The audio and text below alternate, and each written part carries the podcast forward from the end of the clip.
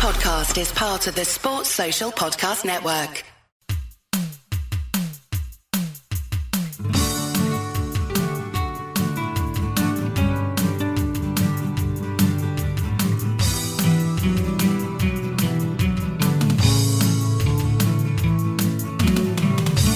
Welcome everybody to Nessun Dorma, your chat about eighties and nineties football. A new voice from, from recent times. I'm Lee, and I'm back for a full episode, for the first full episode since all of this, I'm waving my arms, began in the last six months, my first pandemic episode. Um, I feel I'm returning to the warm embrace of friends from all of you out there listening, but also the friends I have closer to me today are Rob Smythe. Hello, Rob. Hello. And Gary Naylor. Hello, Gary. Hello, Lee. I think we better inv- avoid those warm embraces, though. We've still say, got a few thought, months left. It's a digital embrace. The like, warm like, bosom of Gary Naylor. Like, oh, yeah, very nearly. But we all obviously offer our digital embrace to all of you out there, and welcome along. Uh, we are the Nessun Dorma Podcast. We are on uh, Twitter, Nessun Dorma Pod, at Nessun Dorma Pod. You want to get in touch with us there. We're also on Acast, and we're on Apple Podcasts, and anywhere you can find your podcasts, really. If you just put Nessun Dorma Football Podcast into Google, you'll find us somewhere. We're also on patreon dot com slash Nessun Dorma, where you can give us your support. Thanks to everybody who does give us their support at this point, especially those of you who actually did write to us and offer, offer to continue giving support, despite the fact that we were a bit all over the shop in the sort of for a couple of months of the pandemic. So we really do appreciate it. We've got two membership tiers now. We've got a five pound tier where you can offer you support, and for that you'll get some extra content. You'll get the episodes early. You'll get we're doing quite long episodes now, and we release them in multiple parts for non-patrons. But if you're a patron, you'll get them all on the same day, so you can have the the full six hours of us raving on about something all at once, because it seems that's what you're into, and who are we to question it? So, um, also we've we've also got a ten pound uh, tier now, which if you do that, you get all the extra stuff plus. We'll also give you a shout-out on here, as we do with the five pound tier, but we'll also have a go at trying to see what kind of archetypal nineties or eighties footballer you are. So please come along, patreon dot com slash Nessun Dorma, where you can give us your support. It's much appreciated, and it helps us to keep doing this thing, which we do love, but we do need to somehow, you know, feed ourselves and the like. So, on, you know, it's helpful. On, on that note, I think we should take a turn. We haven't prepped this, uh, doing one of our names. So Gary, Gary Naylor. Well, to me, and, he's a, a slightly uh, ankle-biting central midfielder, played for Shrewsbury in the seventies. No, picked up, no. Picked up twelve red cards across his career and gained notoriety. Once got an England B cap, but was sent home in disgrace for calling Ron Greenwood a twat. No, no. I'm simply shaking the head because I am. I am Mickey Quinn. Funnily if, enough, if anybody hasn't doing, seen Gary, that's alarmingly accurate. If he I'm had doing, a tash, I'm doing something at the moment on um, for the Guardian on a joy of six on assists without touching the ball, and most of them are these beautiful silky off the ball runs, dummies, and so on. You know, Falcao, and one of them is Mickey Quinn.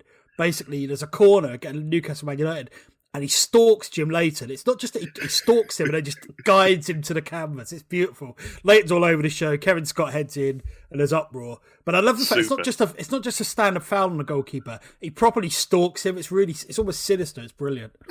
I'd love to see I'd love to see a a, a piece on assists that were just a total and utter shit bit of football that somehow became an assist. Yeah, like a miscontrol. Like Darren Beckford for Nick Henry, for example. Oh my God, the, the worst first, yeah, the most important bad first touch in history. There's something two, in that, Rob. That sounds like something for you, that. But, uh, yeah. Two consecutive air shots that lead to a, uh, a chance for someone else, that yeah. kind of thing. Yeah. Yeah. Super. So there you go. We'll, well done, Rob. Is anybody else fit? No, we won't do any of the others. We'll maybe do it next one. There you go. Gary's we'll surprise, been done by Rob this week. We'll surprise Mike next time. Oh, you'll love that, won't he? Yeah. Um, Mike could be a cultured... Yeah. No, we'll, we'll save it. We'll save it. Educated left foot. Yeah. He speaks like he's like an educated left foot as well on these podcasts. So that does he's actually really good make sense. Football. Apparently he's really good at football. I haven't actually played with him, but Is I've he? Heard, I hate heard people stories, who are good yeah. at football. It's oh, very I frustrating. Do as well. They always go down in my estimation. My dad's really good at football. He played for Blythe Boys and captained his army regiment and everything. And he, Did he? Yeah, yeah. He's very, very, very good at football, and I inherited none of it. Honest to God. I said to him once when I was about fourteen, I said, hey, Dad, I don't think I got your talent in football. He said, I knew that when you were about three. just, and he never mentioned it. To, to be fair, he never mentioned it. But he's a. But my dad's also five foot seven with bow legs, and I'm six feet tall. So I, I think I'd rather, you know, swings and roundabouts. So. Yeah. Anyway, what were we up to? Patreon.com slash Nessundorma. You can get all of this incredible chat and be part of it if you if you join that. We're currently, as far as the Patreon content goes, we've recorded a number of episodes, look at the goals from Mexico eighty-six and talking through them, so that if you wanted to join and get extra stuff, that's what you'll get right now. But obviously moving forward, there'll be lots of other stuff as well. So thank you very much for your support. Thank you. Thank you. Um, if you want to get in touch with the pod, I've already said it's at Nessundorma Pod. I've got Gary here. How do people get in touch with you, Gary? Should they feel like they want to shout about something? At Gary Naylor nine nine nine. Lovely. Rob does not want anybody to get in touch with him for any reason. So you just said Gary Naylor nine nine nine. I thought it was four nines. No, no, no oh. three. It's four oh. on the Gmail. Oh, um, you just give out your email. Yeah. because your, because somebody address, had Gary? Got the three nines. And your, oh, and your, oh, you know. And your telephone number? There is yeah. uh, mother's maiden name. If anyone yeah. wants to get in touch, if anyone wants to get in touch a... with me, come to Orkney. We're in tier three. Yeah, so yeah, yeah, yeah.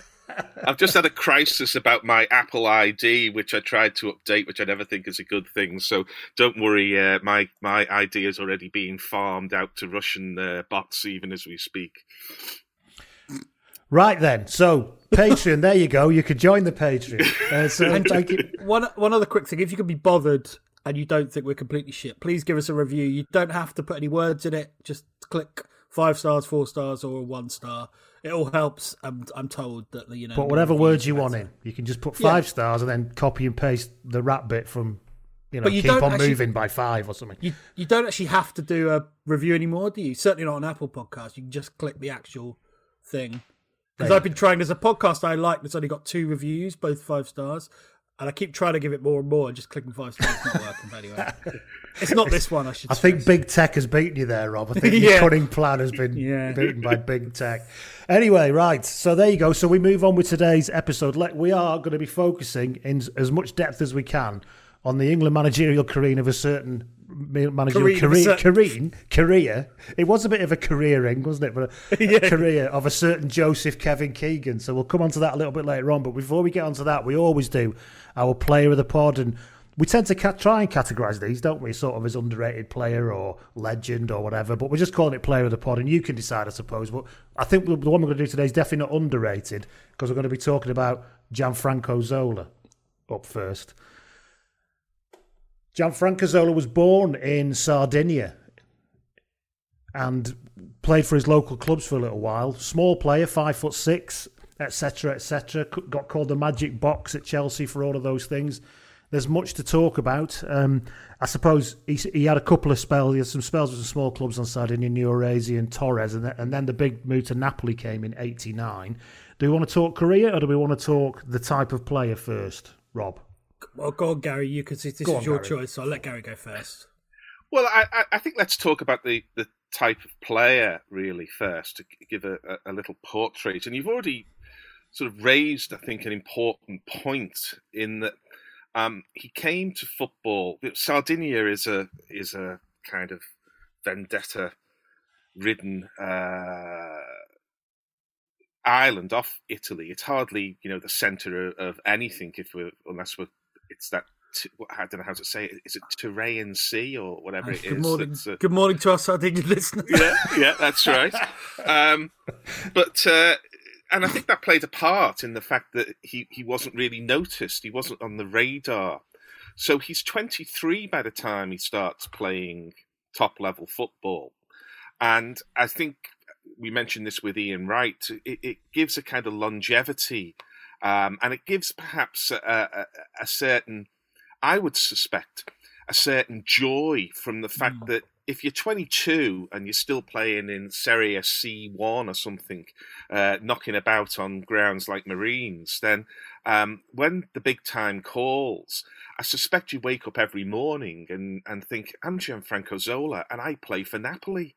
And um, that that joy, and in particular its communication, I think never really left uh, Zola. And it was in everything he did. It was in his public persona. By all accounts, it was in his private persona. And it was definitely in his football. He was uh, uh, deep lying forward, really. He wasn't a classical number ten. Um, he was mentored by Maradona, and it kind of shows in his, in his play, uh, really. three hundred sixty degree vision, um, brilliant free kick uh, merchant, uh, good header of a ball uh, when the crosses were there for him, uh, brilliant finisher, um, and someone who was an absolute jack-in-the-box. When the ball went to Zola, uh, you just did know did not know what was going to happen. And I'll talk perhaps a little later about what it was like as an away fan watching Zola, which was unlike most other experiences uh, of being an away fan. Um, but when the ball went to him, you kind of had a, a, a kind of tingle in your sort of spine. What's he going to do? And a fear in the spine as well about... I'm glad you said spine whatever. Then, by the way, Gary. I was getting a yeah. bit worried. well, well, there was a bit of that as well. Um, but the, the fear in the spine as to, you know, even though he was sort of ten yards inside his own half, you know, he could get that burst of pace, the killer pass, the the long distance one two. All things were possible when uh, Zola was on the field. And um, just to, to round off how he how he played, you've got all these different kinds of goals that he scored outside the box, inside the box, tap-ins, crazy goals, and I'm sure we'll talk about one or two of them uh, later on. Um, throughout his six or seven years in English football, every time you watched him, you thought, what's he going to do next? And there was a, a, a kind of valedictory piece uh, in The Guardian which sort of lamented the fact that these kind of mavericks uh, were going out of the game with data and so on. I'm, I, I think that hasn't aged particularly well, because I think we do have some mavericks around now. But Zola was a particular kind of maverick. He was a team man. He wasn't uh, a, hey, look at me uh, merchant.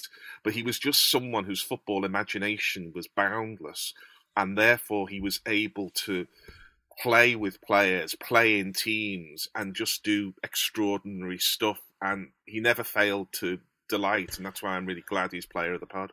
That team point is a good one, actually, because how many players with, with... I mean, we can talk... We will talk endlessly about his ability, because it was staggering. Are that much without ego?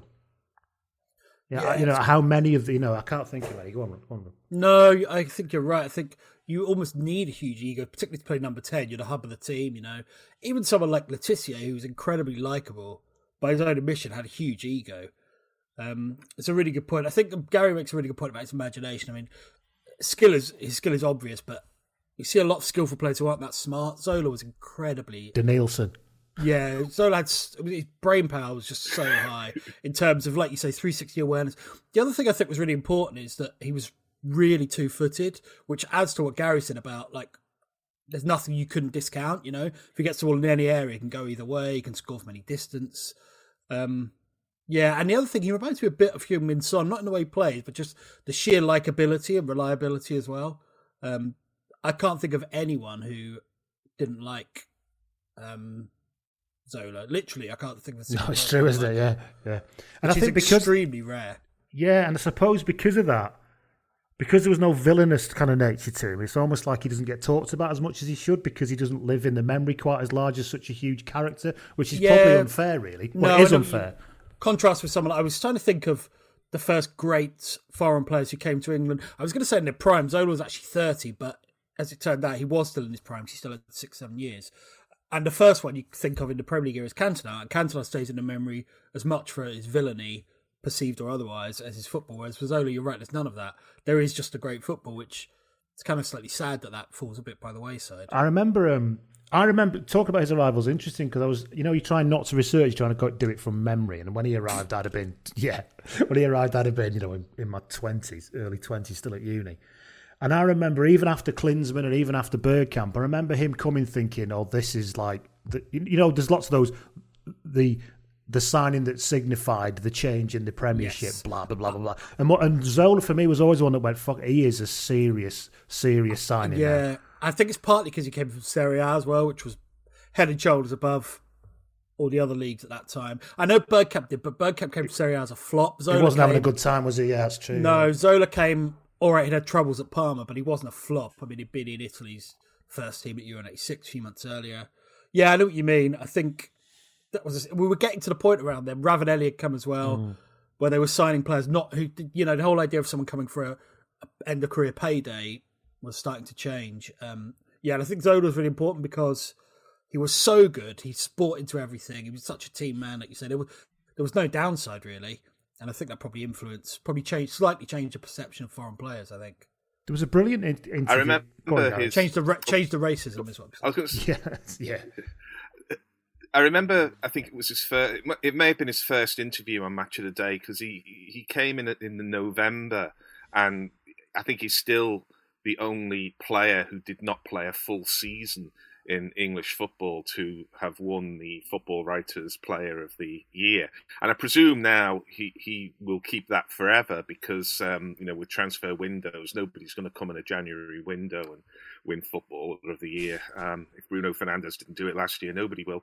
Um, so uh, he came in the November and he, he was interviewed on Match of the Day. And it was a time when we were used to foreign players speaking good English, but they were almost always kind of Scandinavians. It was Øyvind Leonardsen mm. and it was Nicholas Alexanderson and players like that, or they were Dutch.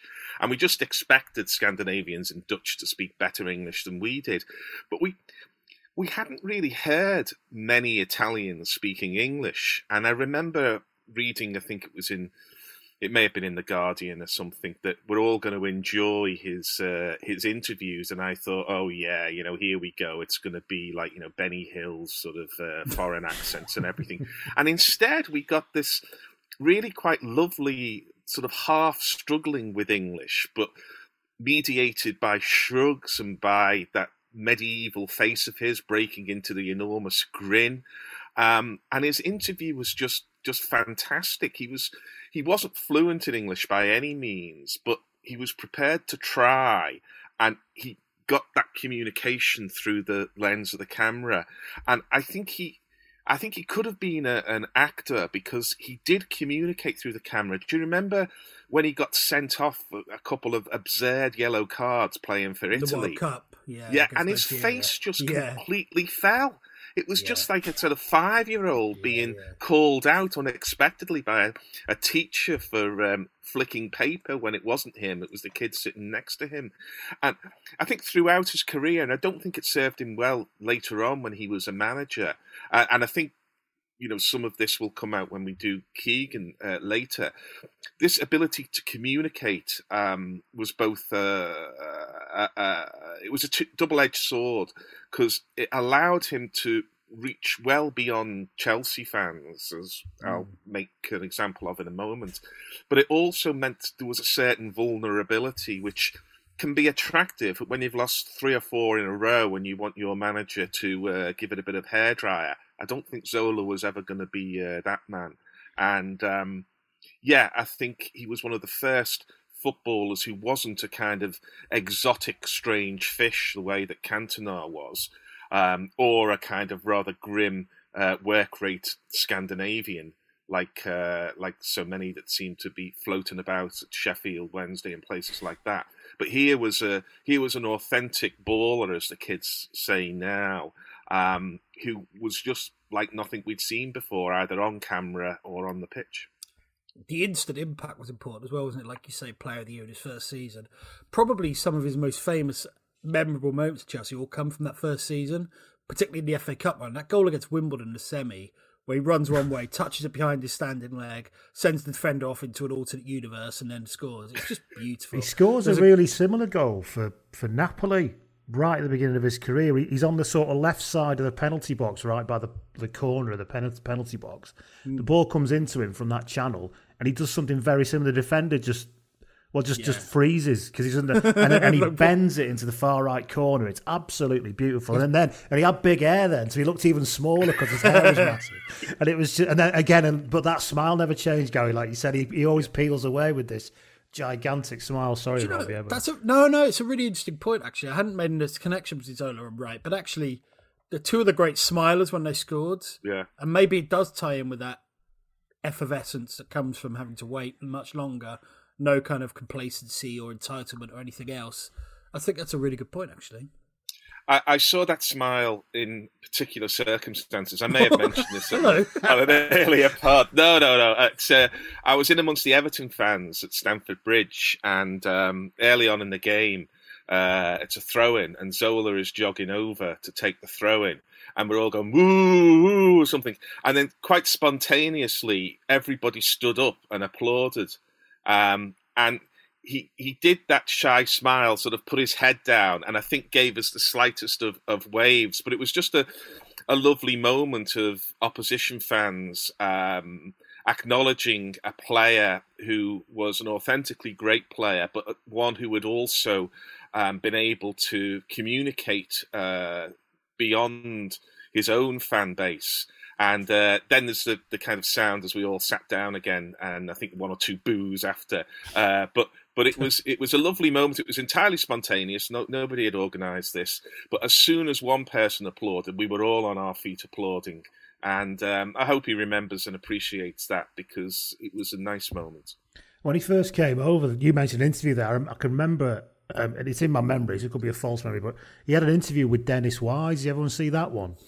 Quite early on, and that broken English thing, and he was saying about how you settled in and stuff, and Dennis Wise was being Dennis Wise, and and and Gianfranco Zola said something like about him learning English, and he said he said well, Dennis is in that, I'm not going to do the accent because it'd be ridiculous, but he said Dennis is is helping me, and I know Dennis is a ve- is very intelligent man, he said, which obviously was a total piss take, even in sort of like his um even in his broken English. It was, and it was a really nice, and you had that sort of, the two of those two, I suppose, if you want to talk about how English football was perceived and how what it was becoming, those two stood next to each other being interviewed was probably a perfect sort of vignette for it, really. But I know that, I remember in that interview, Dennis, I can't remember whether it was that interview and it was Dennis Wise or somebody else later, who talked about the fact that he was, te- that, that uh, Gianfranco Zola was teetotal. And, ah, and, yeah. and and his diet and stuff. And obviously we've just done the Arsene Wenger episode, which which covered that in some detail. But of course, Wenger was um was a leader, wasn't he? He was the leader, literally the leader of the whole club. He said, this is what's this is what's happening now. And if you don't like it, out, sort of thing. And there's yeah. something about, and Zola isn't an obvious leader in the no, traditional but, sense, but there's something about the leadership. Sorry, Rob. Definitely. No, no, definitely. Like dressing room osmosis. You see a great player, of course you consciously and unconsciously copy things he does, whether it's extra training or whether it's, yeah, I mean, not. I'm, I'm sure the whole Chelsea dressing room didn't suddenly go teetotal, but I'm sure, no, but it would have an impact on some level, whether it's diet, anything, whether it's younger players looking at him. Definitely, these are how cultures change, absolutely. And there is, and, and there's often, you know, people often talked about, didn't they, the influence of foreign players. Well, the argument was always all these foreigners taking places like, you know, there is about everything. And then the, the counter-argument was always, yeah, but young players will see, you know, will learn from them. Yeah, precisely. And I think, and, and it's it's a trite point, but I think it's a really, it's one you shouldn't lose sight of, because actually it wasn't just how they play, it was how they lived, wasn't it? So if you're a fourteen-year-old, and if you think about th- that point about Zola, I'm two points I'm going to make it, but if you're a twelve-year-old coming through then in Chelsea's academy, because by then they were signing players at eleven, yeah. weren't they, and probably exposing them To, to, to first team habits and stuff. That would have been massively important. Um, also, can you imagine somebody of his talent now not being picked up from League One until he was twenty-three? Mm. It's well, just, you know, which is the equivalent, isn't it, I suppose? Would it happen yeah, now? Yeah, I don't know. I'm trying to think of modern examples. I suppose it's not quite the same, but Fernandez is slightly interesting because he seemed to have really bloomed around twenty-four, twenty-five, but he was still playing at a good level. No, mm. you're probably, I'm, I, can't, I don't know, I can't think of anyone. Having said that, you say that actually, but a lot of the England squads at twenty in twenty eighteen all had history of playing at lower leagues, didn't they? Well, they loaned out though. Well, partly. I mean, some you had people like yeah. Harry Maguire who'd actually gone naturally. I mean, Harry Maguire yeah, and Gianfranco Zola are entirely comparable as footballers, but you know, like yeah, Kane had been loaned out. No, you're right. Um, yeah. Yeah, it's yeah. just interesting. It's like, you know, it's the Chris Waddle thing, isn't it? You know, working in a sausage factory till you're twenty. Would that happen now? So maybe it would. Yeah. I don't know. I think the, the, right, the closest, yeah. the closest I can think, but there were particular circumstances with the likes of, of Ross Barkley, who spent quite a bit of time on loan, but he had a big injury when he was sort of eighteen. But he yeah, came he through at sort of twenty-one or twenty-two, which, you know, is a little bit older. But there are circumstances, but it's just the, the volume of information. I mean, how many how many Serie A scouts were, were going to Sardinia to watch yeah, exactly. Serie C football? I mean, it wasn't. You might have had people sort of on the sidelines with handheld uh, cameras, sort of uh, produce and stuff, but then there was no way of, of sending that across the internet. You know, you had no, to, just to put it in a, a little yeah. packet and hawk it round. The, there weren't a, there weren't networks of agents who were set up sort of looking at these uh, no. at these younger players who might be in lower leagues. What about that lad at um, that lad at Palace now? Eze, I think he was playing for. Well, he was a Q P R, yeah. wasn't he? So it's not quite the same thing, is it? Yeah, and he's not Zola level yet. No, just imagine no. some scout going to Sardinia in the mid eighties. You know, skillful but don't do much tracking back. Not I don't fancy him, Clive. You know what I mean? Too small. too, too small. small. Yeah. Too small. Looks like he enjoys there's, it too much. Doesn't take yeah. it seriously. Yeah, you know. There's a lovely. There was a, yeah. lovely, there was a lovely yeah, story. No age to him.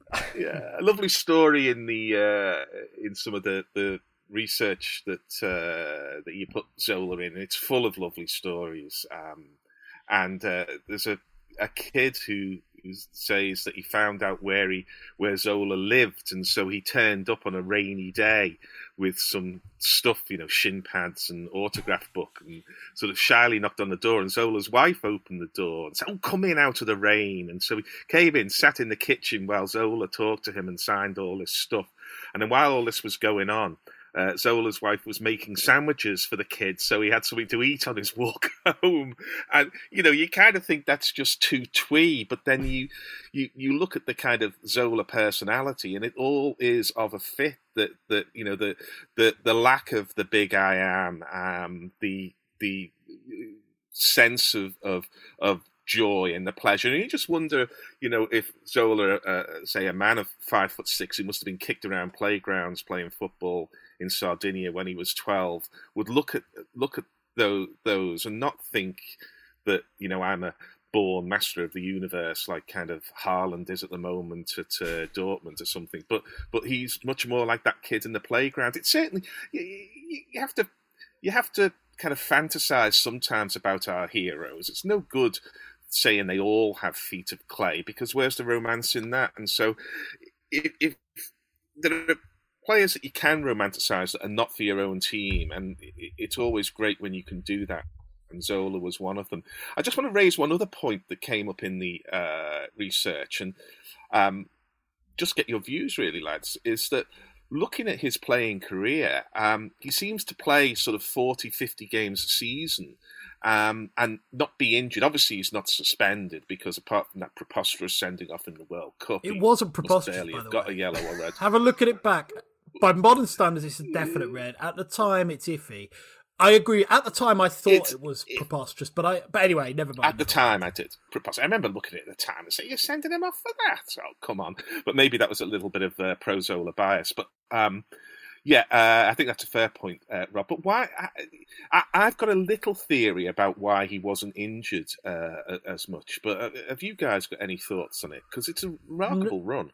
Not really, but it was a great spot by um, by you, Gary. Uh, yeah, he does. He pretty much plays. I, I suppose. That, I don't know if it's related again to the late start. I mean, partly it's just luck injuries, isn't it? I suppose he didn't fully play, because the first couple of seasons at Napoli, played twenty-odd games. Most of those were a sub, because obviously he was Maradona's understudy. So by the time he starts regularly and become and is a kind of star player, he's what, twenty-five, twenty-six. But then he goes for about eleven, twelve years and barely misses a game. I don't know, but I think it's a, a great spot. And very unusual for that type of player, because even though football was getting a bit cleaner... Still being booted from pillar to post, essentially, in Italy and then in England. Yeah, I, I don't know. I think it's, you can start waxing about the fact, was it because he looked after himself better? Probably part of it. Was it because he was quite economical in his movement?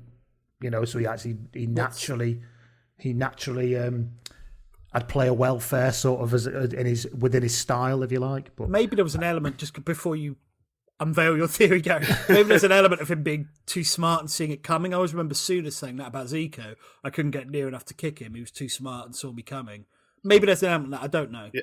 Well, um, at Guerrilla Cricket, I have a jingle that says I make, uh, what, uh, is it uh, dubious points with hyperbolic conviction. So here's a dubious points about to be made with hyperbolic Surely you should conviction. Reverse that. That'd be boring to say. Hyperbolic points with dubious... Anyway. It's... Um, I think, and I, I, it struck me when I was watching his um, goals package from Chelsea T V, and it's just banger after banger after banger. Fantastic goals. So I urge you to to sort of look at that YouTube two-parter, although if they could just get rid of the music, it would be all right. But anyway, it's another story. Um, I think these players who are short, they, they obviously take more steps, and they also take uh, smaller steps. And I just wonder... Often when you see with impact injuries and so on, it's it's players who can't get out of the way. They can't skip round challenges. Partly they see them coming, but partly they're able to ride them. Um, and I remember, you know, people say Usain Bolt, you know, how is he running nine point five eight in, in Beijing? And somebody worked out that he was taking, I think, three fewer strides or something than than everyone else, even though his legs were going the same speed. And I think there's something in these players who are quite short, quite uh, nippy, um, who are able just to, to get those one or two extra steps in uh, in order to be able to ride challenges, reduce impacts, and, and so on. You know, when you see them doing the, um, you know, the tyres, where they have the tyres and they do those quick feet between the tyres, I bet he was brilliant at that with his uh, fleet-footedness. And um, I, I just wonder, you know, maybe some listeners might be able to, to tell me the physiology of that. But do does taking more steps make I'm going it easier on, for to get out of the way? I'm going on Google Scholar right now. Less steps and injury uh, proneness, injury incidents. Yeah. Uh, yeah. yeah, so... um Yeah, I mean, you know, a lot of it is about luck, I think, but I suppose the thing is it was great that he stayed healthy for so long. He always looked very healthy, I think that's the other thing. He, um, to talk about his... He was a striker, as you said right at the beginning, Gary. He wasn't a striker, sorry. He was a second forward or, yeah. or a, you know, attacking midfielder sometimes. His scoring... He first came to my notice in, in the early nineties at Parma. I hadn't really clocked... I wasn't watching... I wasn't like Rob watching... Uh, I wasn't watching Napoli in eighty-nine. He came to my attention at Parma and straight away, he's, you know... And if you look at that ninety-four ninety-five season, thirty-two games, nineteen goals for a, for a, for a second striker in Serie A. Just to get... The next highest goal scorer was was Marco Branca with, with seven that season, who famously ended up at Middlesbrough. And... um And and then the, the and, and his strike partner, his, his often strike partner, of course, at that time was Tino Asprilla, who got six, which incidentally is the same number of goals that Dino Baggio got that season, which shows you how effective Tino Asprilla was being a, as a striker. And so in ninety-three ninety-four, he scored eighteen goals. ninety-four ninety-five, he scored nineteen goals as a deep-lying striker. Um, it's, well, I, th- I think it's just, I'm only mentioning it because it seems remarkable. What I would say, there were a few penalties in there. Right, okay. And there were probably a few free kicks, which were effectively penalties, saying whether they were twenty yards out. But no, no, it is very good. His numbers are really impressive. Even his only years at Chelsea, they're not quite as um, spectacular, but they're still really good. I always think with those stats, though, you should have, they should have almost like, you know, eighteen and then in brackets, six penalties or whatever, yeah, you know. Yeah, yeah, but even point. So, no, it's still very good. And that front three they had, Zola, Brolin and Asprilla, for a short time was glorious. Um, and they won... They won a couple of couple of cups, didn't they? I think one before he joined. Then they lost to Arsenal, and then they. In fact, that was a Super Cup as well, or something like that. Yeah, that was a good tournament for him because he won it with Chelsea, didn't he? When he came off the bench and scored, possibly his first touch, scored the winning goal in ninety-eight. Only um, won one league championship in his whole career, and he didn't. I looked at that; he didn't really play a part in that. I think he played fifteen games, but something like twelve were from the bench. So actually, there's a there's a certain, for all the enjoyment he gave and had, there were a lot of kind of bittersweet and sad moments. I mean, he didn't win the league, really. He left Chelsea the summer Abramovich took over and it all started to change, albeit typical him. He, they wanted him to stay, but he'd already given his word to Cagliari. Um, he had a bad international career in many ways, the sending off against Nigeria. Uh, Euro ninety-six was his time, really, because he'd had a brilliant nineteen ninety-five for Italy, went into it as the main man, number ten or whatever, ahead of Baggio, Del Piero and so on. Scored, oh no, made the Made the winning goal in the first game, and then had a nightmare against Germany, that really tame penalty that he missed or that was saved, and they went out. So there were kind of quite a lot of bittersweet moments as well, but he was so irrepressible. It didn't seem to bother him, just come bouncing back, smiling his face, always looking for, you know, always looking for more, always wants the ball. Um, I do wonder sometimes about his big game record. I, I don't know enough. I'm sure Chelsea fans will know more. And the obvious counterpoint is the Cup Winners' Cup final. We came and yeah. scored the winning goal. But in terms of influencing big games overall, I don't know whether it was... I don't mind you having said that. Maybe I'm thinking too literally in terms of finals, because you think of other games, like Chelsea's F A Cup run, which we mentioned in ninety-seven. There was the game against Liverpool when they came from two nil down at half-time to win four two. And he scores the most beautiful goal with the left foot. I think Hughes, Mark Hughes gets involved in a Royal Rumble with a couple of defenders. Ball breaks to Zola in the D and he just spanks it top corner with his left foot. It's the most beautiful goal.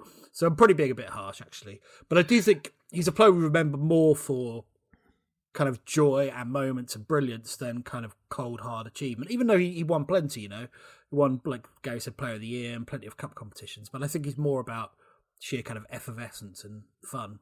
Yeah. That point I just want to. I just want to say a word about free kicks, yeah. because it's another one of my strange theories. But I, I was reminded of Keep it again coming. watching the highlights uh, reel from Zola. When we look at Zola and Maradona, they're they're quite similar sometimes on, on free kicks, and they score lots of them in either corner. And you know, Kevin Sheedy was a bit like this at, at Everton. I think when the player is short, The, the wall is obscuring the goalkeeper's view.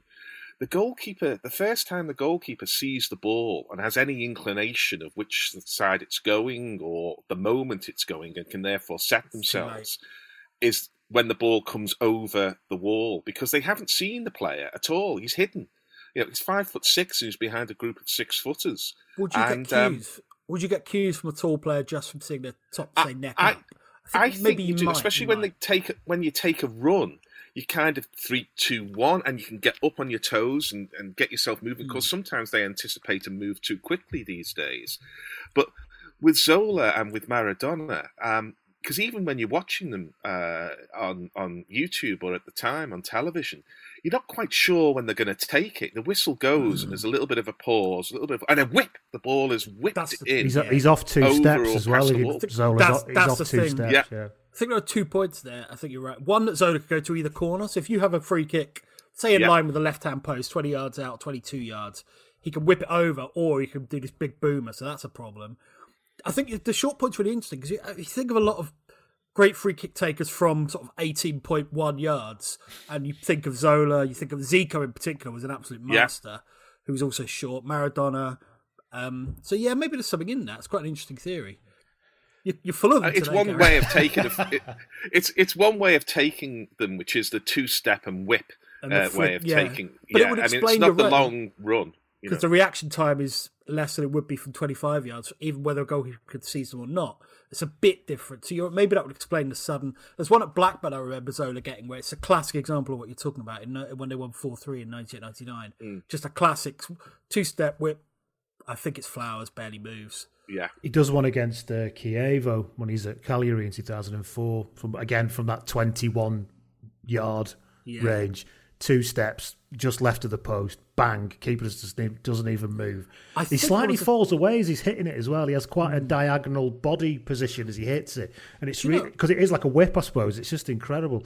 I've always been wondering, this goes back to Donald Bradman actually in cricket, how you get so many brilliant ball strikers or whatever who have unique techniques and people never try to copy them. Like no one's ever tried to copy, for example, Beckham's free kick technique, but anyway, that's another story. They Same do try to they do try to copy Ronaldo's. Um, that's true. That's true. But that's not. But you're right. But that's not. Right. Ronaldo's isn't. Ronaldo copied it off people like Janino. Yeah.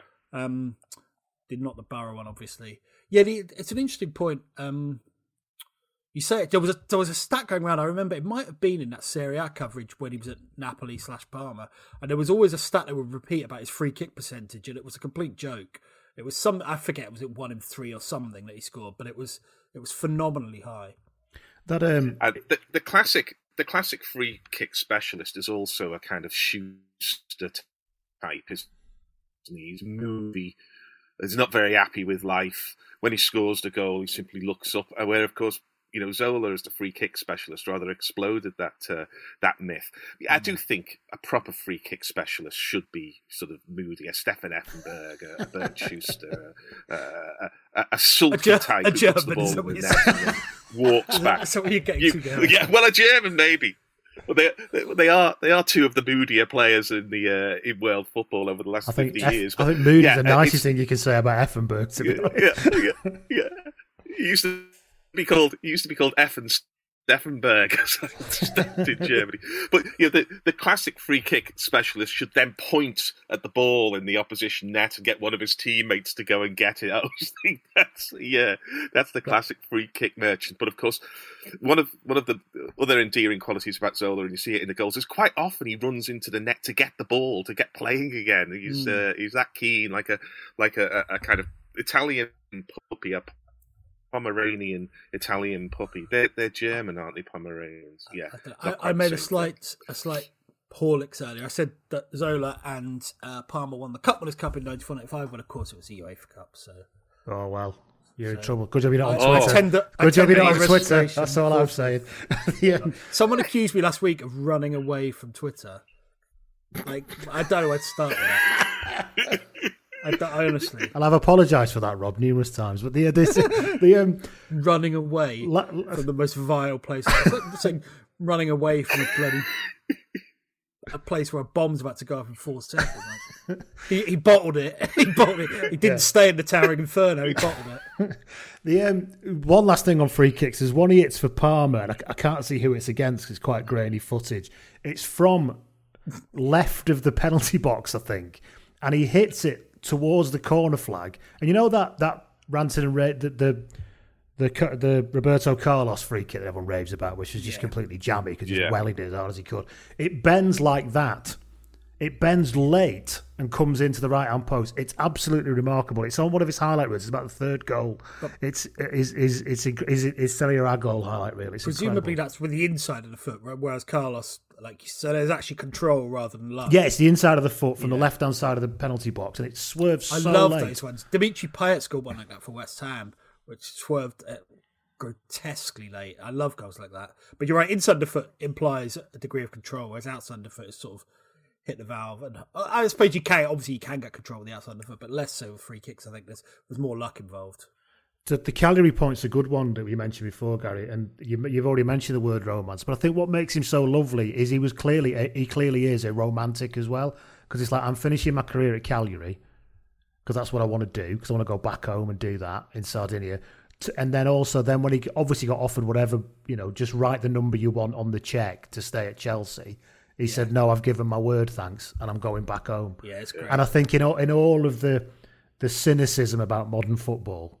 And I know it's, that was fifteen years ago, but it, even so, it's still it's a kind of shining light of why he, he remains so loved and should continue to be. Really, There's, there are certain people, not many, in the modern world who you'd be genuinely staggered and shocked if you found that they were a that, and he's one of them. Like there aren't many, are there? So Humid Silence today was another, but there aren't too many. Yeah, it's if Tom because, Hanks you know, so comes many... out as a Me Too guy all over. Yeah, isn't it? There are you so know? many people who are putting on a you know a public facade, but I. I hope to God, and I don't think he's one of them. Do you want to say anything about his his, his coaching quickly before we finish? Anyone want to say about that? No, not really. Not really. Kind of blots the copy book. It's, beyond, no, it? it's beyond our purview. That's, that, that's my excuse for not going into something I haven't researched.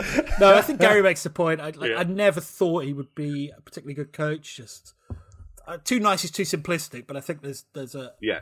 a point there, and it kind of extends from that. I, mean, I remember looking at him a few times when he was struggling at West Ham and just thinking, you know, you don't need yeah. this, you're better than this. Yeah, I felt exactly that. Didn't seem to take much joy out of it either, which is not something you want to see with Gianfranco Zola, really, no. isn't it? His son plays for Grays Athletic, apparently. Does he? Yeah, and he's on West Ham's youth books, but see what happens there. It's just something right. to live up to, isn't it?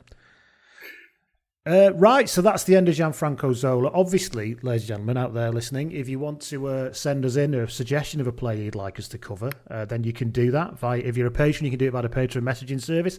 You can do it at Ness and Dormer Pod on Twitter, or you can email contact at ness and dormer pod dot com, and that'll get you through there as well. Thank you very much. So that was Gianfranco Zola.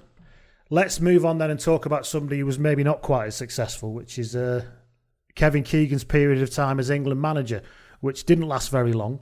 Um, it's probably worth talking about his appointment first, isn't it? He followed Glenn Hoddle after a bit of a, um, a sandwich of one game for Howard Wilkinson, who was on speed dial for such situations for about ten years, it seems, wasn't he? Um, he was, in many ways, Hoddle's polar opposite, wasn't he? Hoddle was cold, complex, a little bit weird, perception-wise anyway. Keegan was warm, simple, and about as far away from weird as you can get, really, before it starts to become a bit suspicious that he's so unweird, really. Um, he said on taking the job, I know I need people to help me, but I don't need a faith healer. I want all the players to sing the national anthem, and I want the same things everyone else wants for England. Reading it again and looking at it, he's like the kind of softest of Brexits personified ah. in human form, isn't he? In a tracksuit. Ah. Yeah. I, I, I made this this point when um, Boris Johnson became Prime Minister uh, somewhere or other, probably on Twitter, Rob, is that um, there was an... I was there right away. Uh, uh, that element of uh, of what my my father said when Keegan got the job for England. I remember distinctly remember him saying to me, well, it had to happen, so it's best we get it over with as soon yeah. as possible. I, I felt the same with, uh, with with Boris Johnson, but you're right. There's a kind of kind of populist, um, kind of uh, bumptious. Or, bumptious is probably the wrong word, but you know, very positive, very upbeat, and you kind of think that just maybe. A little bit like one of those Wild West towns. If we look behind all the bright lights and the neon signs, there might not be that much there. And um, I think with uh, dear Keggy, uh, as we'll find out over the next uh, two or three hours, uh, there perhaps wasn't that much there. There was the weird thing as well where he did the first four... We're going to talk all about all the games, but just in the context, he was still Fulham manager for the first four matches, wasn't he? Fulham in the third tier as well, yeah. So he'd obviously... He quit Newcastle in... very early in ninety-seven when I think they had some new member on the board who was basically pressuring him to sign a new contract or something anyway. Uh, taking over Fulham was doing really well. They were on course to win the third tier, whatever it was called in those days, with over one hundred points. But yeah, so originally he said... I, it was quite clever from the F A because they knew that once they... basically he agreed to take over four games while they found a new manager. I think they knew deep down he was such a patriot and such an optimist that if it went well, he wouldn't be able to resist. And of course, that's how it turned out. So I think four games, and then it was was it three or four anyway. Either way, it was a couple of months, and then it was became official. It raised an interesting point, didn't it? 'Cause I think he, I think we'll talk about this, but I think there's often talk about international management in lots of sports about how much of a stop-start. Well, game position it is. Yeah, and that became a big problem for Keegan, actually. He said he got bored. He would, he, so actually, in a way, he might have been better to stay as I suppose it, manager. It raises an, an interesting point for me that actually, can you be an international manager part-time? I know like smaller nations, for sorry, perceived smaller nations have, have sometimes looked at doing it. I think Wales had a part-time manager for a while, didn't mm. they? Um, um, and and... Can it actually be done, or is it just because it's seen as the wrong thing to do, it can't possibly be the, be the right thing to do? That's a good question. I, I think it would be harder to do now because of all the external shit. I think maybe back then, I think it might... You, you probably have to have a kind of compromise that wouldn't be allowed, that is, you know, Keegan takes two weeks off before mm. an England game and his assistant, I think it was Paul Brace, whatever it was, takes over at Fulham. But I guess that wouldn't be allowed... So I think you would have to have a mature compromise, but I do think, I do think it was a, when he says it himself. Never mind, I think it was a huge problem for Keegan. Those massive gaps between games, yeah. He just didn't know what to do. He had nothing. To uh, do. Keegan was all about day-to-day involvement and kind of building an environment of, like you say, relentless optimism. Really, um, yeah, and I don't think he reacted well at all to that, that those long periods. Any Sorry. theories, Gary? Sorry, Gary. I, I think we should.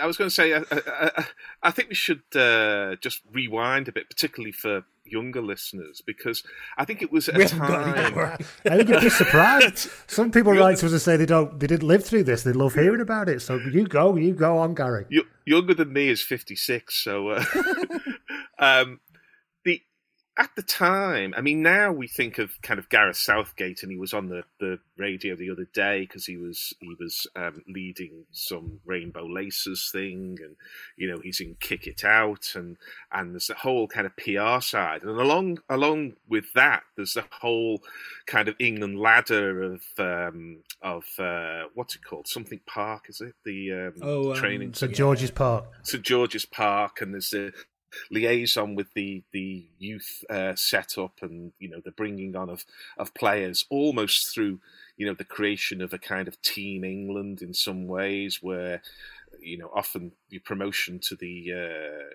to the England team. I think Mason Mount's first game was when he was still with Derby or something, but it's because he'd been in the under twenty-ones and under eighteens. But I think when Keegan started, there wasn't really that much of that kind of stuff going on.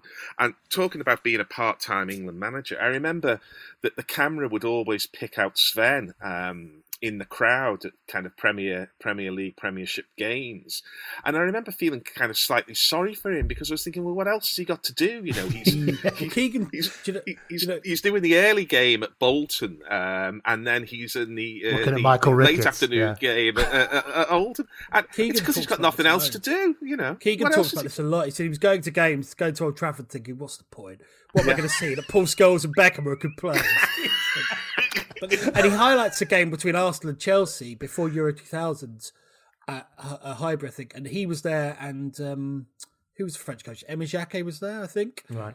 And yeah. there were more French players than English players, and most of the English players were players he knew all about, you know, Adams, Keown, and so on. That was always um, my point. So, what are you going to find out? You go, have you got? I, I suppose, suppose you, there you are might elements, have somebody you know, who's on the cusp of. Yeah, do you exactly. think they're good enough? Go like and have a, a Kieran, look. Kieran Dyer yeah. for Keegan or Chris Powell for Sven. But he said he actually talks about it in his recent book that he did with Danny Taylor. He would be going to games thinking, oh, what's the point, basically?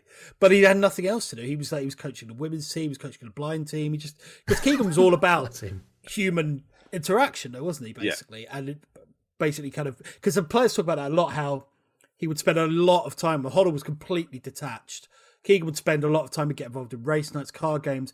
At times, I think it's Fowler, I forget, one of them says it was almost like having your kind of awkward aunt around. They just stop and so it sounds like a like a David Brent sketch or something from The Office, trying to make conversation. Like, what did you get up to last night? And it just that like awkward silences and basic players trying to. Not all, what I would say is all the players, like even those who had a bad professional relationship. Michael Owen had a terrible professional relationship with him, but they're all at pains, like really at pains to say what.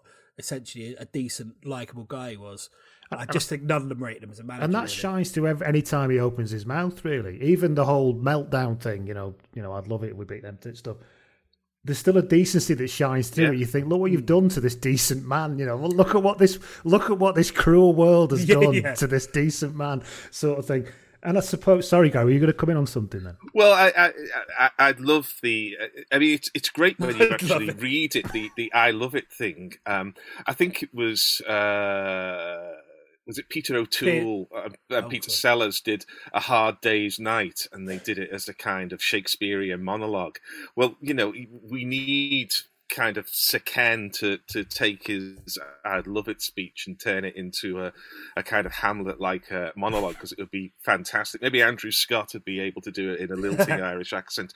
But um, I, I, I, I think, yeah, all of that is there. And I'm just imagining, you know, the players meeting up for an England match in the late uh, later years of the twentieth century. They've all been sort of playing fifty-odd matches a season and everything. They're all shattered and they arrive on the Sunday night, you know, and the Manchester United players are one table and the Liverpool players are another and they're not talking to each other. But they're all mainly just exhausted and thinking, God, we've got to play for England on Wednesday. And then who walks into the room but this kind of of uh, Butlin's redcoat personality there? Who's, lads, lads, it's great to see, isn't it? Marvellous to be back here. God, it's good to see you. Scholesy, nice goal on Saturday, and all that kind of stuff.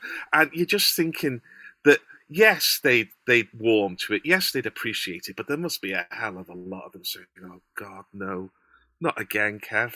Please, we know you haven't spoken to a player in the last eighteen yeah, days. But he's give us a del- break. Yeah, he's probably delirious as well. Having so much yeah. to yeah. to. All my a- sons are coming home this week. Yeah. I've made you tea. Yes. Yeah. The, Tell um, me about this PlayStation you've all got, lads. I've heard about them, but I don't know what they are. The um, Tell us about that trip to Iron Apple, lads.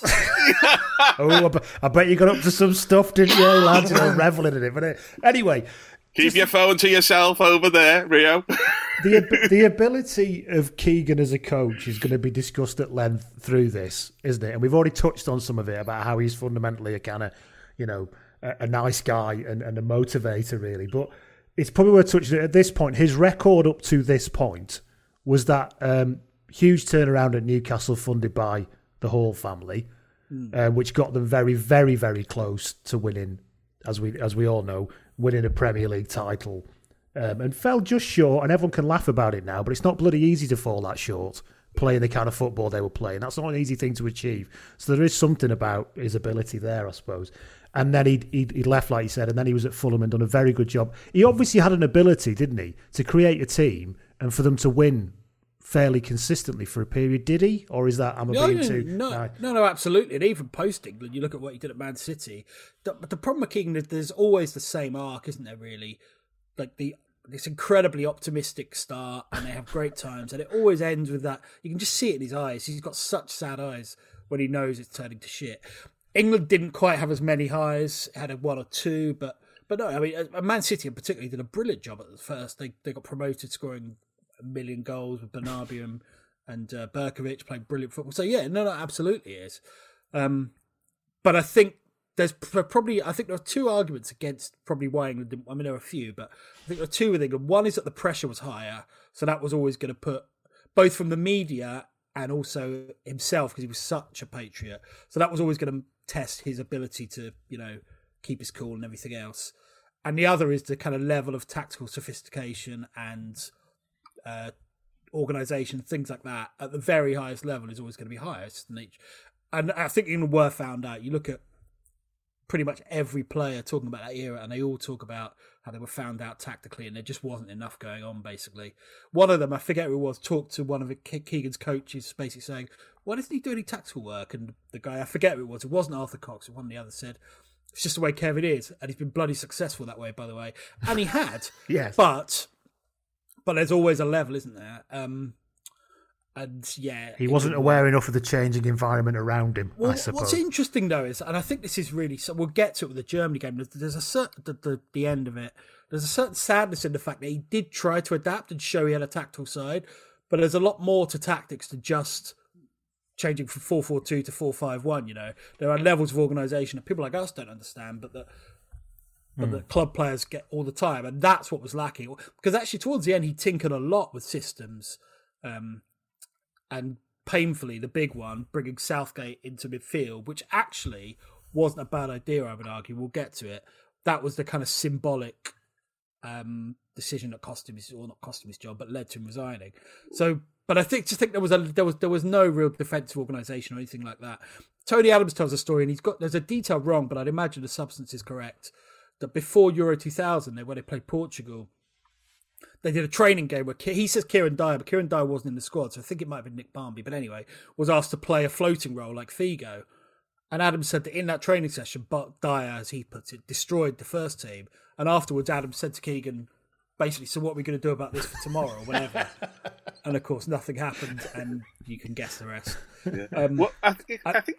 On, yeah, no, I was just going to say I, I'm slightly that story confuses me a bit because he does say Kieran Dyer. And Dyer, I've checked. Dyer, funnily enough, had gone to Ayia Napa with Rio Ferdinand to assuage the disappointment of being cut from the twenty-six man squad or whatever. Um, so the details wrong, but knowing Adams, well, not knowing him, but you know, thinking I know him, I, I suspect the detail is correct. The um, the substance is correct, rather. Yeah, I, I think one of the characteristics of Keegan, and it's taken me a long time to realise this because it's a it's a kind of much broader point, and it's one that I think um, that uh, a certain politician who stands across the uh, dispatch box from Boris Johnson needs to take on quite quickly, is that I think that the likes of me, um, because of my privileged background in lots of ways. I, I live in, in cynical environments. I, I, I spend my time with people who are who are clever, who know how and when to raise an eyebrow, who can see through um, charlatans and uh, have what's sometimes called a kind of healthy cynicism. And cynicism can be unhealthy as well as healthy, obviously. But what Keegan sold, and he sold it well, and he sold it clearly to players as well, is hope. Yeah. When Newcastle were on that run, you know, a city, a whole whole city was galvanised because Newcastle, like Leeds, and we're getting it a bit now with Bielsa, is a one-club city. And hope is very seductive and it's very um, exponential. in in its growth. And you see Keegan going into places, and yeah, maybe it's not the most ta- well, it obviously is not the most technical. It's not it's uh, tactical. It's not the most technical. But he was like this as a player as well. He just constantly bubbled up with this hope that was infectious. And what I've realised over the last four or five years in, in lots of ways, not just in sport, but in uh, outside life, is that you shouldn't really look at um, people who offer hope with a cynical eye, mm. because it really matters to people. And it's all right for us to say, well, of course, you know, it's it's Keegan. Of course he's going to end up getting booed off Wembley and resigning in a toilet, because that's that's Kevin Keegan.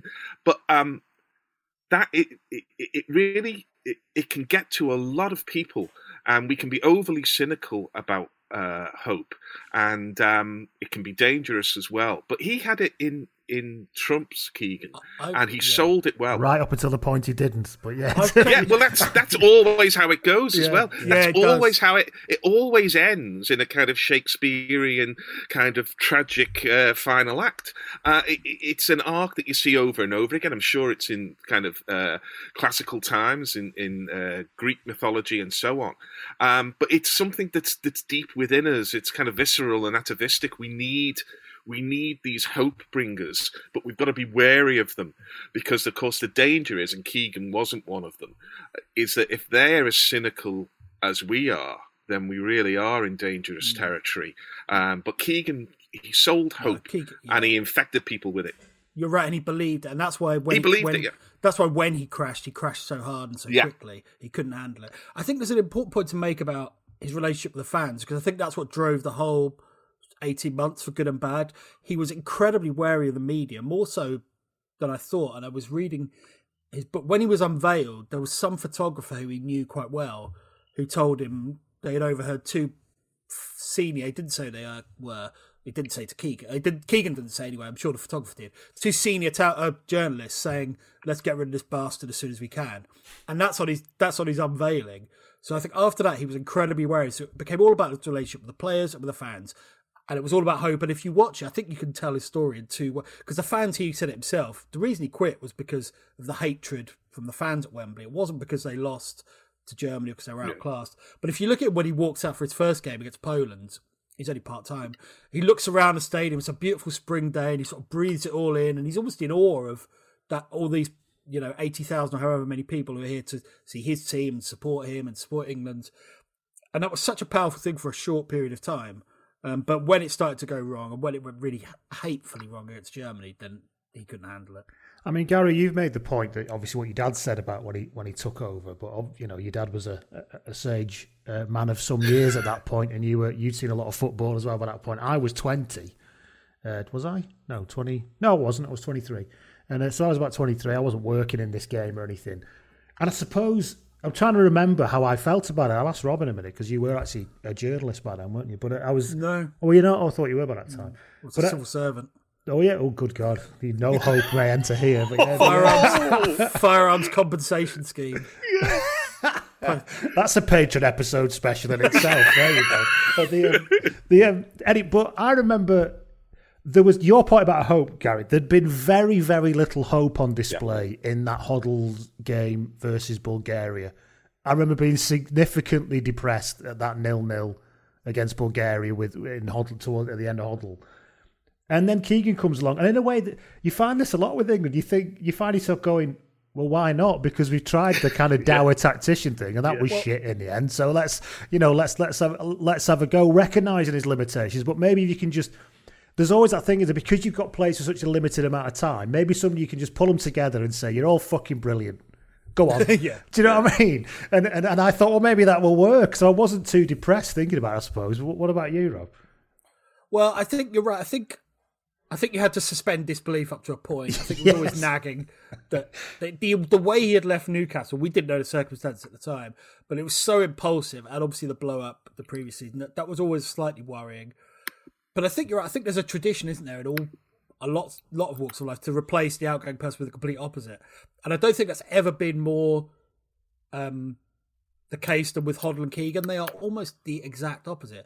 You could really simplify their careers to Hoddle being a crap man manager and a brilliant tactician slash coach, Keegan being a brilliant man manager and a crap tactician slash coach. They were so, even down to things like, um, you know, Hoddle didn't give the players any freedom at all. They weren't allowed to go out and buy magazines, things like that. Keegan basically let them turn up late for uh, Sunday night gatherings. You know, like it was supposed to be six p.m. and they could roll in whenever. They could do what they like. That partly uh, didn't do Keegan any favours because not reality, but perception. So we'll probably get onto this, but all this gambling culture and things like that, um, I mean, they existed under pretty much every England manager except Hoddle. But there's a p- perception of lawlessness under Keegan, which I don't think is entirely fair. I think they were they were tactically lawless, but actually off the field, there were more scandals under different coaches. You know, Hoddle, even Hoddle was Sheringham when he made him apologise, certainly under Venables. So I don't think that's fair. But in terms of Keegan, I think at the time, I've changed my perception. At the time, I thought of Keegan as a, and this doesn't reflect well on me, as a kind of happy loser, you know. Hmm. I, I think even then, I thought it won't end well. I thought it was worth a go because they, there were no other candidates. That's the other thing worth. Yeah, that's insane. Ah, Ferguson yeah. and Wenger weren't interested. Who were the other English coaches? Like Alan Kirbishley was doing okay um, in the Premier League. And what, John Gregory had been top of the league that year, but I mean, were they still talking about Joe Royle then? Not no, really, because he'd he was then, he'd have been at City, wouldn't he, by then in the third division? Yeah. Um, so there weren't. So it, there was that as well. I think. I mean, to be honest, but from a personal point, I was at the point where I didn't care massively about England because there was so much hatred towards United, which actually was an important part of the Keegan years, you know, when Beckham had people saying they hope his son dies and stuff after the Portugal game. I know. Yeah, well uh, done. Uh, um, so I I thought it wouldn't end well, but my, I've definitely changed my opinion of Keegan over time. I now think he's like, you're right, it, the, these kind of people are so important, even more so as the world becomes more and more cynical and... Yeah. Um, Yeah, just unpleasant, frankly. Um, so yeah, I have much more time for Keegan now than I did then. But I, I would just—I wouldn't say. I probably thought it was inevitable, partly because there wasn't an alternative. The one thing I remember vividly thinking is that when he took it part time, that basically, unless they get stuffed three nil by Poland, this will be full time very quickly. Every time I watch the uh, the film Mike Bassett, England Manager, I, it my opinion of it goes up because the observations become better and better in the rearview mirror. I'm, I must watch it again and review it at sportsfilmsreview dot wordpress dot com. um, but there's there's a couple of, of bits in that because obviously it's a parody of, of different kind of English managers, and you've already alluded to the point, but it's I think it's an important one that you know one of the the skits in it is that Mike Bassett gets the England post because there's almost no other England manager who's either able or willing to do it. And it was a time where the tabloid press in particular were were still saying, you know, it's got to be an Englishman, it's got to be an yes, English manager exactly. for an England team. And so you're kind of going through the candidates. And you, you, you made a kind of Freudian slip there, Rob, by saying uh, Alex Ferguson and Arsene Wenger, and there were no other English managers available because we, we, kind of, we kind of locate them so strongly in England. But there would even be voices raised against Ferguson because he was a oh, Scot. Yeah, okay. um, certainly Wenger is continental. And... Um, Yeah, I mean, it was it was kind of looking around and, and as they do in the in the Mike Bassett film, saying, you know, well, who who have we got to, to choose from? And then the other thing is uh, in the Mike Bassett film, there's a there's a, a time, it's a lovely time when he's he's getting bamboozled by various tactics, and the sub says, well, do I go to a four three three or should I be playing in the diamond or something? He said, I'll just go and run around. You know, and I think there was an element of Keegan that that was that was keen to send players out there to just run around because you know well, that's the that's the approach. You know, energy plus hope plus optimism equals wins, and it did work for a long time. He had learned that at Liverpool, where they could do that. It was very simple. It was yep. pretty much just go and play. Obviously, football moved on. Just quickly, there was one outstanding English candidate, Terry Venables, but of ah, course, ah, cool. he was spoken about a bit, and the F A weren't having it. And Graham Kelly, who had just left the F A, said there's more chance of Jack the Ripper getting the job than Terry Venables, given what he knew about certain people at the F A and their opinion of Venables. That, yeah. um, that English yeah. manager thing always reminds me. Did you ever see that clip of David Moyes being interviewed when he was at Everton by somebody? They said, you know, you're one of the most promising English managers. Oh, God. and, he, and Moyes does that thing with his eyes and just goes, and just goes Scottish manager. Yeah. Moyes, Moyes, Moyes has got very good fix, fix Oh, it was amazing. Yeah. And the, the, the, the journalist started flapping, going, oh, we've got Scottish manager. One quick thing on the whole idea, this was the end of an era, obviously, in terms of picking English managers, but also just kind of ramshackle way of the F A being run. Keegan wanted to have Arthur Cox as his full-time yeah. coach. He was told Cox couldn't because he was over sixty. Cox was actually fifty-nine. I was like, quality's act treating you. Yeah. More to the point, within eighteen months, Sven took over and had Tor Grip, who was about one hundred forty-seven. So I, Keegan, Keegan was mumra. Yeah, there's a good chapter in Keegan's book on it, and I read it. And it, generally, it's fair, and it's you know he he, he highlights the, the correct failings. There's a little bit of self pity, which I can kind of understand, but he also highlights a few grievances, and that's a big one actually. That he never felt he had quite enough support um, in little ways like that. We can probably, we probably get on some games. Yeah, I was going to say, yeah. so let's get on because actually, because there's a good point there about just go out there and run around and play. Because the first game is is is the Poland game, which, as you said already, Rob, lovely spring day and a huge sense of, of optimism. It's a classic feel good Keegan day, isn't it? Yeah, and um and you, and I think you've you've made a point before, but Rob, but Scholes obviously scores a hat trick this day, and mm. Scholes played his best football under Keegan, didn't he? Largely. I would well, say for England, so he, sorry. Yeah, he had good spells under Hoddle early on. He'd faded towards the end of Hoddle, and he had a decent spell at the start of Eriksen's. But I would say definitely, probably if you look at the successes under Keegan, Scholes is the biggest one. Scored a hat-trick against Poland, scored two against Scotland in the playoffs, scored a really good goal against Portugal, and was probably the best player at Euro two thousands.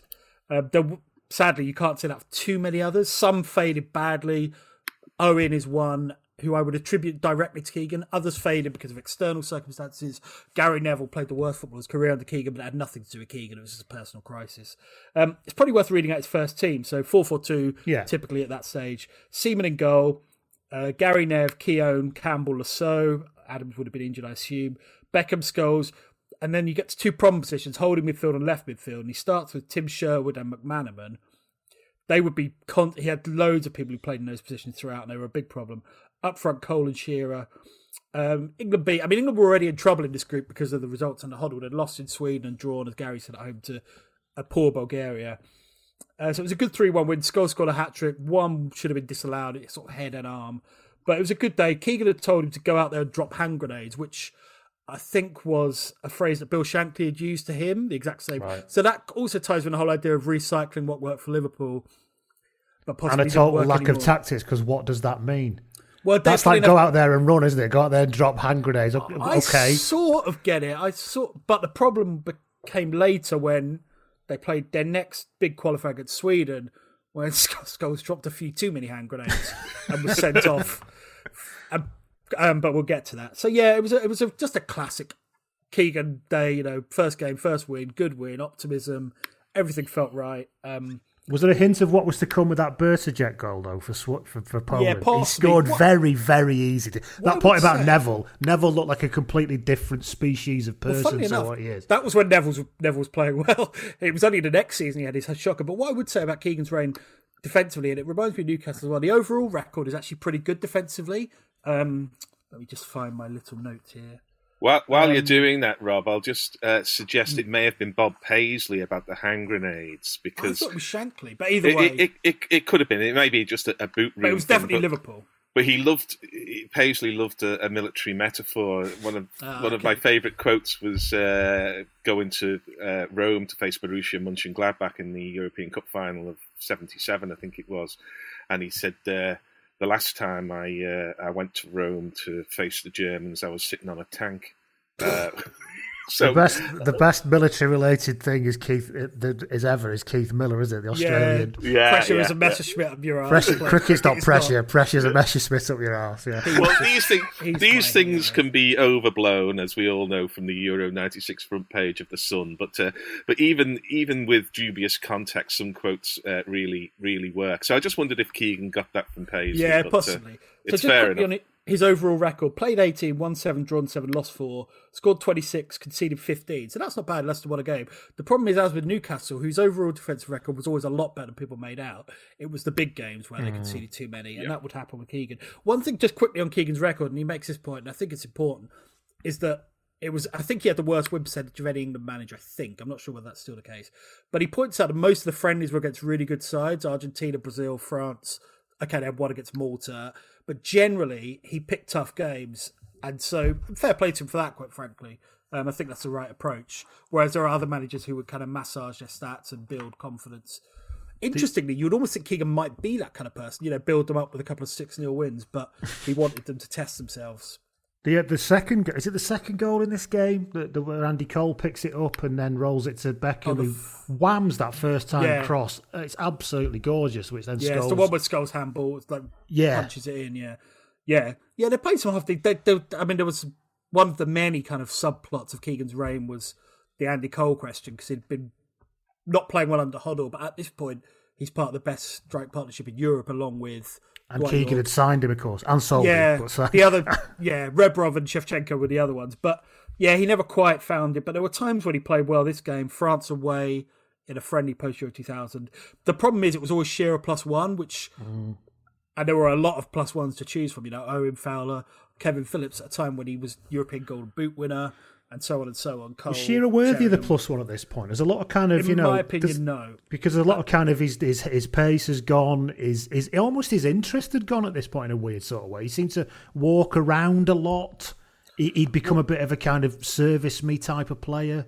I, Am I being I unfair? Think, well, the problem is he was captain, that's the issue. Oh, yeah. And also, and he cemented that by announcing his retirement after Euro two thousand, which, whether that was done cynically, I don't know, but it made it even harder to drop him. I mean...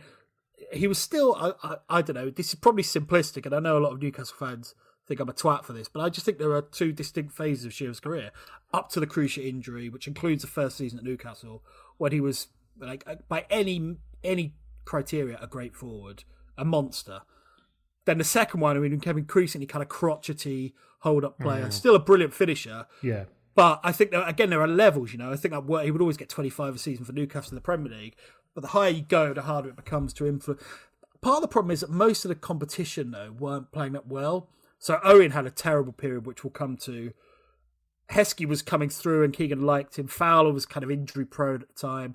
Cole was coming and going, even though he was playing brilliantly for his club. It was never quite consistent for uh, England. Phillips never really got a go, which I think in hindsight, I don't think it was seen at the time, but in hindsight I think is a mistake. So... I sort of, I don't think he should have been set in stone. The other issue, though, is who do you make captain? Because Adams was starting to miss a lot of games. If you so ask really him, Sol Campbell. Yeah, exactly. It was too early for him, though. He wasn't even a regular. But yeah, yeah. So I sort of see it. But no, I think Shearer was a problem at Euro two thousand, partly because of the way, the weird way Keegan wanted to use him and Owen. Like, he wanted a Shearer on the last man and Owen dropping in to link play, which just seems completely... We'll come to that, won't we, for Euro two thousand? Yeah, we will. Shut up, Rob.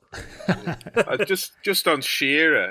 I mean, Shearer was a bit of, re- of a reverse Ian Wright and um, Gianfranco Zola that we were talking about earlier, because I think he was scoring hat tricks for Southampton when he was sixteen, and uh, he played a lot of football, picked up a lot of injuries, must have woken up, you know, sort of with aches and pains every morning, and maybe there was just a little bit of the hunger, a little bit of the edge going off. Uh, you know, I'm, I'm not yeah. sure.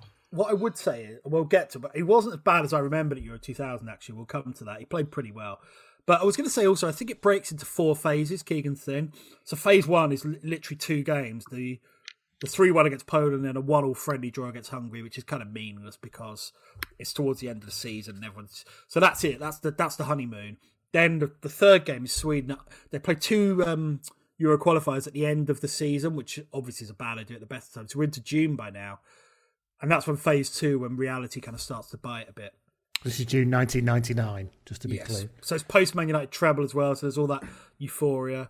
Um, and it just wasn't a good time, basically, to be playing games. I mean, England were already in the shit anyway. By now, they're realistically playing for a playoff place. So Sweden had already kind of set up a big lead in the group, and it was between England and Poland for a playoff place. So the Sweden game, then. Should we talk about the Sweden game? Yeah, I mean, there's not much to say. It was a, a dog of a game. nil, nil, nil. nil. Scholes was sent off. He, there were three horror challenges, like three unquestionable straight reds now. Horror. Basically, he he was far too hyped up. Whether that was a Poland thing, whether Keegan, I don't know. But he, it was the closest he came to the kind of Gascoigne in the ninety-one F A Cup final, just like this crazy manic energy. He should have gone after about twenty seconds. I'm not exaggerating. He does an over-the-ball two-footer on Håkan Mild, who ended up having a basically a perforation in his thigh. I think David Lacey wrote that in The Guardian that he looked like he walked into a javelin or something like that.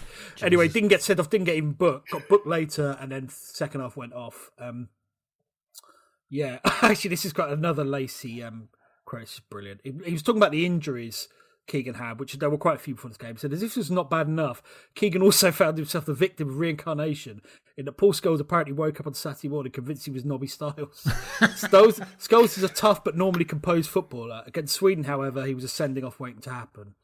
It, um, I feel this is the point at which we must invite Gary in for his uh, tree times oh, yeah, yeah, and yeah, why yeah, Paul yeah. Scholes you know, and shit. you know my, uh, you know I, you know I mentioned earlier my uh, my Twitter handle. That's why I'm not going to say anything about Paul Scholes. Um, so, so anyway, I'll take the fifth on that one. po- Poland beat Bulgaria the same weekend, which meant England were third and now in a bit of trouble because f- four days later, or three days, whatever, they drew away to ten-man Bulgaria, which was a shit result, not least because Poland beat Luxembourg the same day.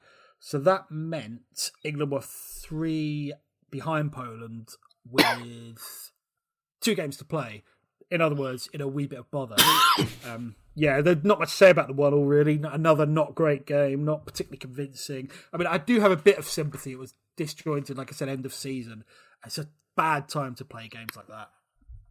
The team for that game was Seaman, Neville, Lasso, Sherwood, Keown, Campbell again, David Beckham, David Batty and Alan Shearer, Cole, Scholes. So is that? So have you got Batty and Sherwood as the midfield two there? Say that, yeah, because Scholes would be suspended, presumably. No, That's sorry, a... I'm talking about the Sweden game. Oh, say, say the team again, go on. So, you t- so it's Neville, Lasso, Sherwood, Keown, Campbell, Beckham, Batty, Shearer, Andy Cole, Scholes. And so maybe he had Scholes dropping grenades from the left. I can't. I think remember. he was. He's playing. He's playing in eleven Scholes, so I'm guessing must, he's over on yeah, the left. I yeah, guess, which is a bit weird actually, given how well he played. That's the thing. People talk about Keegan being too attacking. There are times when he was. But there are other times when actually, like, he picked three at the back or five at the back. He did try. I mean, he almost. The problem is at Euro two thousand, he became so, I think, became so paranoid about the tactical criticism that he lurched from one extreme to the other. Yeah. So he'd go hyper defensive at times. But anyway, we'll come to all because, that. Because, you know, a, a Sherwood Batty midfield is not what you want to unlock a team like Sweden, is it? No, but I actually don't mind that too much. If you've right. got two wingers and, or Scholes as a playmaker from the left, and two forwards, I actually don't mind that balance. But it just depends on a lot of other things as well. Mm. Um, I, I just want to make a, a kind of observation and ask a question, really, which to some extent we've already answered. But I remember a conversation with my uh, brother who spent sort of four years in the uh, late eighties living in Bremen in Germany, and he used to go and watch Werder Bremen at times and stuff like this. But obviously he watched German football on the on the telly, and he said, "What you've what you got to remember," he said, "is that um, with German football, each of the sides has a way of playing, and the players fit into the way of playing, um, and you know the whole the whole club is set up to produce yeah. players who fit into this way." Now we're we're kind of you know with the advent of um, all these blogs about tactics and much more interest in Opta Stats and uh, La Master. How do you say it? La Masia, is it at, uh, at Barcelona, the kind of academy? Oh, yeah, yeah, yeah. Yeah, yeah. Masia, yeah. yeah. And we're all kind of attuned to that. But in the in the late... in Masia the late, is Valencia's uh, ground. Yeah, all yeah. right. Um, at, uh, in the late nineties, the, the, there wasn't much talk about teams having identities or having philosophies. Apart from Ajax. Or, yeah, yeah, maybe yeah, maybe exactly. there was... There was but it was definitely seen as a... Yeah. as a kind of slightly cheating continental way of yes. going about football. There was a factory to produce players to sell. yes. Um, that, that what, what you needed to do for England is to simply put eleven players who were the best eleven available and somehow get them into a, a way of playing. But you definitely picked the eleven best players and, uh, and then you decided what you were going to do with them. Um, do we see any kind of identity coming out of, of Keegan in a way that perhaps no. his Newcastle side did have an identity because it was, you know, it was the charge of the Light Brigade sort of every match, although that works better in the rearview mirror than it did at the time. No, I. The funny thing is, of course, they went when they when Keegan left, they thought they were getting someone completely different in Sven-Göran Eriksson, but actually he was very similar. Pick the best players and work out the system. No, the only identity I think with Keegan is that there was just a kind of it'll be all right in the night feel. Yeah, put a load of good players out and let them play. Yeah, and again, I have a bit of sympathy with that because you hear even someone like Souness talk about Liverpool, and all say exactly the same, you know, all these stories. That, and I know it's slightly self-mythologising, but I think there's truth in it. You know, Ronnie Moran would say to him, you know, he went to Ronnie Moran for his debut and said, what should I be doing then? And he said, basically said, you want me to say how to play football and all that stuff? Why do you think we bought you? And they love all that, but I think it's true in it. And they were the best team in Europe for a long time. So, but the problem is, if things have moved on. So no, I don't think there was an identity, because the, the, that's probably the defining thing from everything I've read and remember is basically just a lack of kind of tactical awareness and just smarts generally. They were getting played through too often. It wasn't that they were gung-ho all the time. It really wasn't that. Like, Keegan changed systems a lot, but it was just, there wasn't a, it was just kind of a, a surface deep tactical tactical awareness, you know? Yeah. Clough, used, the, a lot of people said Clough didn't know anything about tactics, did yeah, they? Exactly. But you, no. but you pick up that point, though, but you knew a Clough team, didn't you? Yeah, you know, definitely. In terms of how it worked. And, and, and he yeah. always, and I think he, because he was a genius with this stuff, he, he, over, was, he overplayed the kind of, yes. you know, get the ball and give it to somebody in the same colour shirt. It's a very he simple very game. Good and, at, He yeah, was very good at specific roles, wasn't he? Like, for example, yeah. he loved centre-forwards who could turn a defender. Yeah. Um, John McGovern knew exactly what he should do. And Viv Anderson always tells about, like, oh, Keane, Keane what was it he said to And Keane, he had playmakers. He always had playmakers, yeah. you know. So it's. I he, think with him, yeah, there was an element of identifying players better. Yeah. Um, yeah. I, I, and with that Liverpool bit, side, that Liverpool side developed a tactic which was absolutely new to... to me, and I, I think certainly new to English football. When they played the away in Europe, they spent... Well, the back pass was, was one of them. The back foot. But, but that was... Wow. But that, Gary Naylor, nine nine. Yeah. Well, this was... Uh, but this was this was part of it, is they spent the first thirty minutes of a European away leg uh, quieting the crowd, by yeah. which... Yeah, they just pass the ball around at the back, you know, sort of inviting the opposition on in the way that, that you know you see teams doing now, and then and then playing on the break. But there was a lot of, of talk at the time about a phrase of you know earning the right to play, and uh, the the boot room at Liverpool earned the right to play by making the crowd quiet, killing the game, and everything. Yeah. Was, and then. They would spring, and the likes of Rush and Dalglish, you know, Dalglish with a killer pass every five minutes, Rush with a uh, with his runs. So I, I, I think it's suited. It's it's hard to tell, but there's there's a, a certain kind of, of Englishness perhaps, which is dubious of, of science and dubious of, of the boffins, but. There's quite a few who are quite keen on science, quite keen on the boffins, but are also keen on saying, oh, you know, we just go out there. We don't really know what we're doing. Oh, yes, you do. And I yeah, think there was totally. an element of that. There was a brilliant... With Keegan, with Keegan, he wasn't keen on the boffins, and he didn't know what was going on out there. That was, was the that was, was the problem. There was a, a big thing about England and penalties. Did you ever see that documentary about four sports scientists on oh, saying how it's it's all about repetition and it's all about, you know... Yeah. And then Shearer will come on and just go, no, it isn't. yeah, no, you can't replicate. Because no, said, you, well, can't repli- said, you can't replicate the pressure. Well, the sports scientists say, because yeah, well, they've, never ta- they've never taken one, have they? Yeah, Nook and, and Nick Faldo, yeah. he still did about yeah. seven million putts. And that's exactly yeah. what the... Um, yeah, exactly. That's exactly what the sports scientist says. Well, how come Tiger Woods can nail a nine-foot putt? Every single time, then, because it's anyway. Uh, they, sorry, we're, we're they'd interview they'd interview someone like Paul Breitner, wouldn't they? Who turn up as a talking head, and they'd say, "Why are Germany so good at penalties?" And Breitner would say, "Because of your practice." yeah, exactly. that, that was it. You know? It reminds me of the old Ian Chappell comment in cricket when he was asked why Australia have so many good young players, because we fucking pick them. That's so true. I, I, I, I've Occam's often razor, said, you know.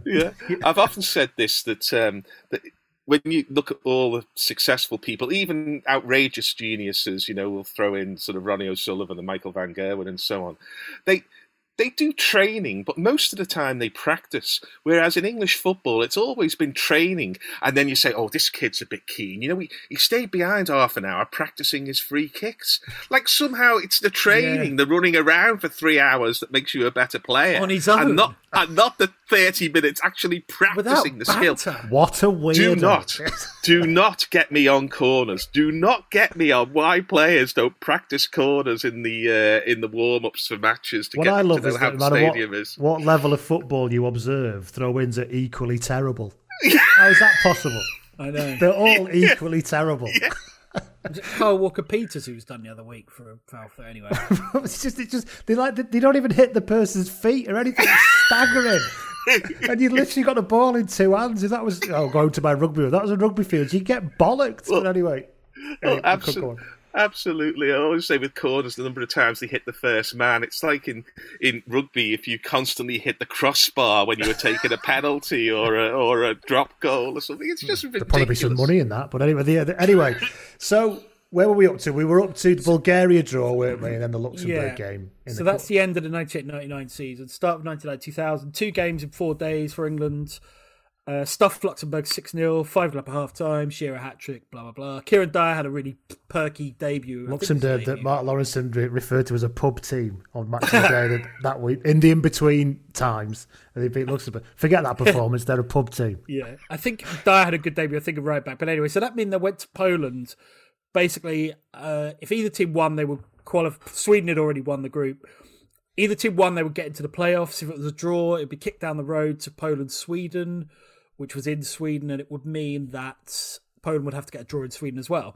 Anyway, the England game was a stinker, nil nil. David Batty was sent off late on. Pearce came back, I think, for these two games at the age of uh, two hundred forty-seven or something. um, yeah, just another forgettable game, really. Um, what it meant was that, yeah, as I said, it went down the road to Sweden. Sweden were obviously far better than Poland. The issue was that Sweden didn't have to qualify. It didn't have to win it. So would they bother? Turns out they did. They won two nil. It was quite nervy. The first goal didn't come till after the hour. Um, but anyway, it meant that England had got squeaked into a playoff um, despite winning, what, three games in the group, two of them against Luxembourg? Then there's a, Fred, then there's a friendly against Belgium. Oh, yeah, I mean, that was just a typical... The thing I remember about, there were a few debuts. Steve Guppy, who was the, another they were looking at on the left wing. Frank Lampard, who at that stage was kind of an emerging player, wasn't the player would become. Kevin Phillips. This was just was, after... I think it was played at the Stadium of Light. Was this just after Guppy had ended Chelsea's championship hopes? Not a few, a few months after, yeah. yeah. yeah so that was the back end of the previous goal. season. Yeah, yeah. I mean, he was a decent player. England had huge problems on the left of midfield. He tried so many players there. The biggest problem wasn't just that he didn't have a quality player. I mean, we look now, right foot on the left is normal, but back then it wasn't.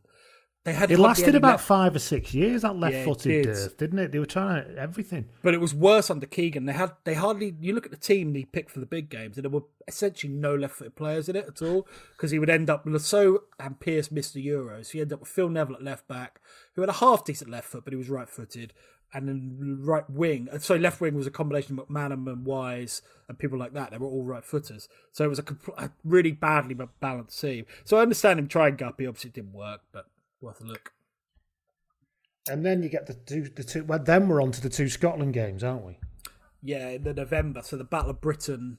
Um, we can imagine. Why was that scheduled like that? And would that happen again now? Two games. How do you mean? In between two home nations like that, playing each other four days apart. Well, they used to it used to be it was just a playoff, home and away, four days apart. It was just oh, it's the playoff, play. isn't it? Oh yeah, yes. Keep up, Lee. Sorry. yeah, read the yeah. research, Lee.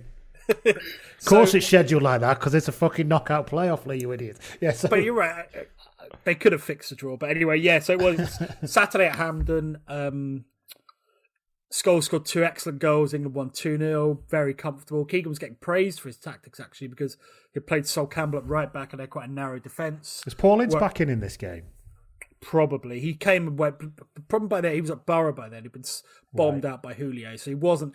This is part of the problem um, Keegan had. If you look at his teams, on paper they're brilliant, but you have to remember the where people were in their careers. Yeah. So he had a lot of really good players who were just past it. Shearer, Ince, Adams to a lesser extent, but still past it. And a lot of good players like Owen and Gary Neville were having bad periods and so on and so on. Seaman also was having a bad period, a bit of crisis of confidence. But anyway, um, so a really good two nil win. Everyone assumes that's it, done, back to Wembley. And then they make a, a bollocks of it completely. They lost one nil, so they went through, but um, Don Hutchins scored in the first half. Seaman made a really good save late on, I think from Christian Daly. Um... And there's a quite a funny thing. Pearce was not in the squad. I think he was injured or whatever. And he said he was at the game. No, that's right. Yeah, Keegan had invited him to be around the squad just because he was Stuart Pearce and everything. And so he ended up watching the game in the fat. And he said, I, I've never been as fuming leaving a game at Wembley as I was that night, because England was so kind of spineless in his in his judgment.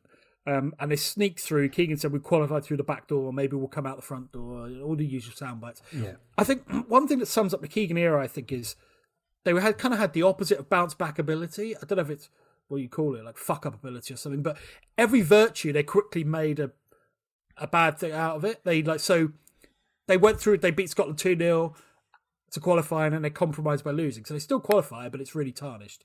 They beat Germany at Euro two thousand. I'm probably not spoiling the plot there. Then they lose to them in what turned out to be a bigger, more symbolic game a few months later. They go two nil up against Portugal, playing brilliant football, and they lose. Every every positive was eventually stripped away. Um, and that made it even harder, I think, for someone like Keegan, who kind of held on to those good times. And to have those compromised directly, never mind kind of interspersed with bad times, I think became too much. And throughout this, is he always is it, has he started at this point? And I can't remember. Is has he started to being treated a bit like a clown? Well, he always had a bit of being treated like a clown by the by the tabloids, didn't he? Is this starting to creep in now? Because there's the, the the story from the book that you shared with us, Rob, about how he, he fell asleep and attacked. This is brilliant. This is brilliant. Yeah, I think Derek Fazackerly was one of his coaches, who I think a lot of the players didn't like Fazackerly, or at least didn't didn't respect him. It's probably a better. better word, was giving a tactical talk such as it was, and apparently he looked over and Keegan's just doing that nodding thing where he just and then woke up at the start of it, and they all found it hilarious. And God bless Keegan, I mean, but it does feel quite symbolic. I think that was later on. The impression I get is that it was all, everyone kind of deep down knew that this isn't quite going as we thought, but there were enough mitigating circumstances and good performances in between. So before Euro two thousand they played Argentina at home, drew nil nil, but they were very good. Heskey had an absolute stormer. They also drew at home to Brazil. So there was enough, I think, it all ties in, I think, with that it'll be all right in the night. It'll magically click at Euro two thousand. That's the attitude I get, and particularly from reading a lot of autobiographies and being in an England Euro two thousand WhatsApp group illicitly, is that they all, it was only at that tournament, and very quickly at that tournament, because the environment, they were in this crappy hotel, they say, and everything else, and certainly the Portugal game, um, that then it was really when it started. And I think that's the case in the media too. Um, I think there was a bit of unease, but because I think there was also a sense, rightly, that it wasn't fair to judge Keegan until the tournament, because it inherited a complete mess, hadn't been helped by injuries, and ultimately had got England to the tournament, albeit in a slightly roundabout way. But Gary might have a different memory, I don't know. Well, I, I, you wonder how much of this is kind of confirmation bias, but mm. maybe it was just in Keegan's character, just in the in what we knew about him. Is that it, it struck me there was always a, a kind of fragility, and I know we're going to talk about it more in part two, but you and I both felt, Rob, that when England were two nil up against Portugal, that we weren't going to win. And well, it, interestingly, we weren't the only one. So did David Beckham. Yeah. It really is, but he said even at two nil, even as we were going two nil up, I was really alarmed by how easily they were playing through us, which I think is really interesting. Yeah. To have that awareness in the middle of it, because Keegan was all about ignoring, it was all about the kind of top line, if you like. We're two nil up, but, you know, the good terms are coming back. But even within that, Beckham was kind of seeing the bigger picture. Well, I was going to say, it's it's just that kind of fragility that... that it's hard to kind of pinpoint it. It's almost a kind of agglomeration of... of the words that are said, the way the team turn out, the inconsistencies, and you know, I just wonder sometimes, is it at that time England had a lot of players, and you're absolutely right, Rob, we need to know where they were in their careers, but England, as, as they've had throughout a lot of their history, um, have had lots of players who were kind of seven and eights out of ten at international level, which is why we get seven and eight out of ten performances going through to uh, knockout stages, but you know, not getting past the sixteen or the or the quarterfinals and so on. And you just wonder if there was even a kind of Harry Kane-like figurehead, because Shearer by this time uh, wasn't, and you know, arguably he he never uh, was, because he was a different kind of. of character. But if if there was a Gazza, if there was something they could coalesce around that wasn't the manager, that didn't have that kind of fragility, that had the the um, kind of uh, confidence that comes from youth, or confidence that comes with being a German taking a penalty, or a Cristiano Ronaldo and so on. Now, you know, these these players and these people are few and far between. You look at all of those good players and you, you just think there's something missing, and the manager wasn't the one who was giving it, because the manager was actually part of that same fragility that was within the team. And I just wonder, say, that might well be confirmation bias looking back, but who was surprised when Scotland came back and scored against England at Wembley? I know I wasn't. Well, it's a good point. What I would say is Keegan's England and Keegan's team generally, certainly in a broader sense, so I'm not talking within one game, there's no great kind of precedent for coming back from adversity. And I think it ties in what you're talking about, Zola. The minute it starts to go wrong, like Keegan's eyes, he can't act, he can't, and he's he's mm. so emotional, he's so invested. Yeah. Like, you think of the great managers, and they're all brilliant actors to some degree or another. I don't think Keegan could act at all. He, he's like, you know, all this talk about card games, but I bet he was crap at poker. He just he just didn't he didn't have it in him. So when it and there's that sad. I always think of that sadness in his eyes, and and I think that doesn't. You know, it's not directly. It's not like he's, although apparently he would single out Owen a lot, which just seems weird. But anyway, that's another point. But generally, it's not like he's saying, oh, Les, you let me down today or anything. Generally, collectively, be optimistic, but the face tells a different story. And I think that transmits itself to a lot of the players. And this was a harder group yeah, as I'll well. I'll just throw in. Yeah, I'll just throw in an example which will appeal to you, uh, Rob. I mm. think it's partly because Steve Bruce scored that goal in the fortieth minute of Fergie time. uh, Third that when, yeah, when the uh, when Solskjaer comes on uh, against Bayern Munich, was it? You know, the the ninetieth. That again, it wasn't a surprise that they scored those goals because Steve Bruce no. had scored that goal, and you kind of sensed, or I certainly.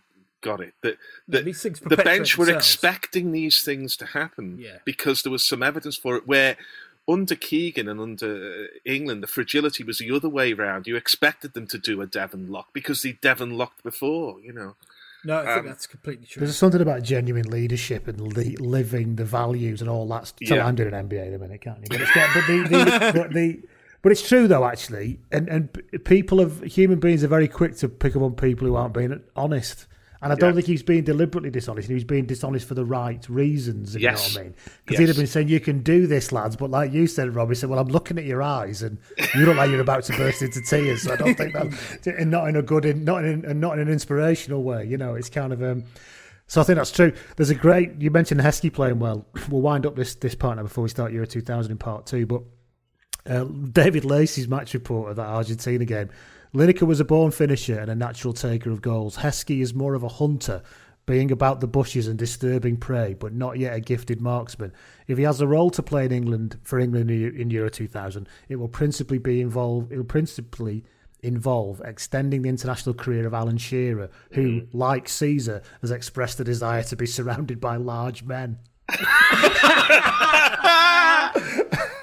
David Lacey is the one of the joys of this podcast. Is going back and usually researching by finding Lacey's stuff because it is just uh, he's just a joy. He's the greatest it, football writer I've ever read. And he's a, a he, he makes a point actually that Shearer's scoring a lot of goals at this point because he's in partnership with Duncan Ferguson yeah. at Newcastle, and yeah. maybe they're trying to replicate that in some way. But anyway, yeah. yeah.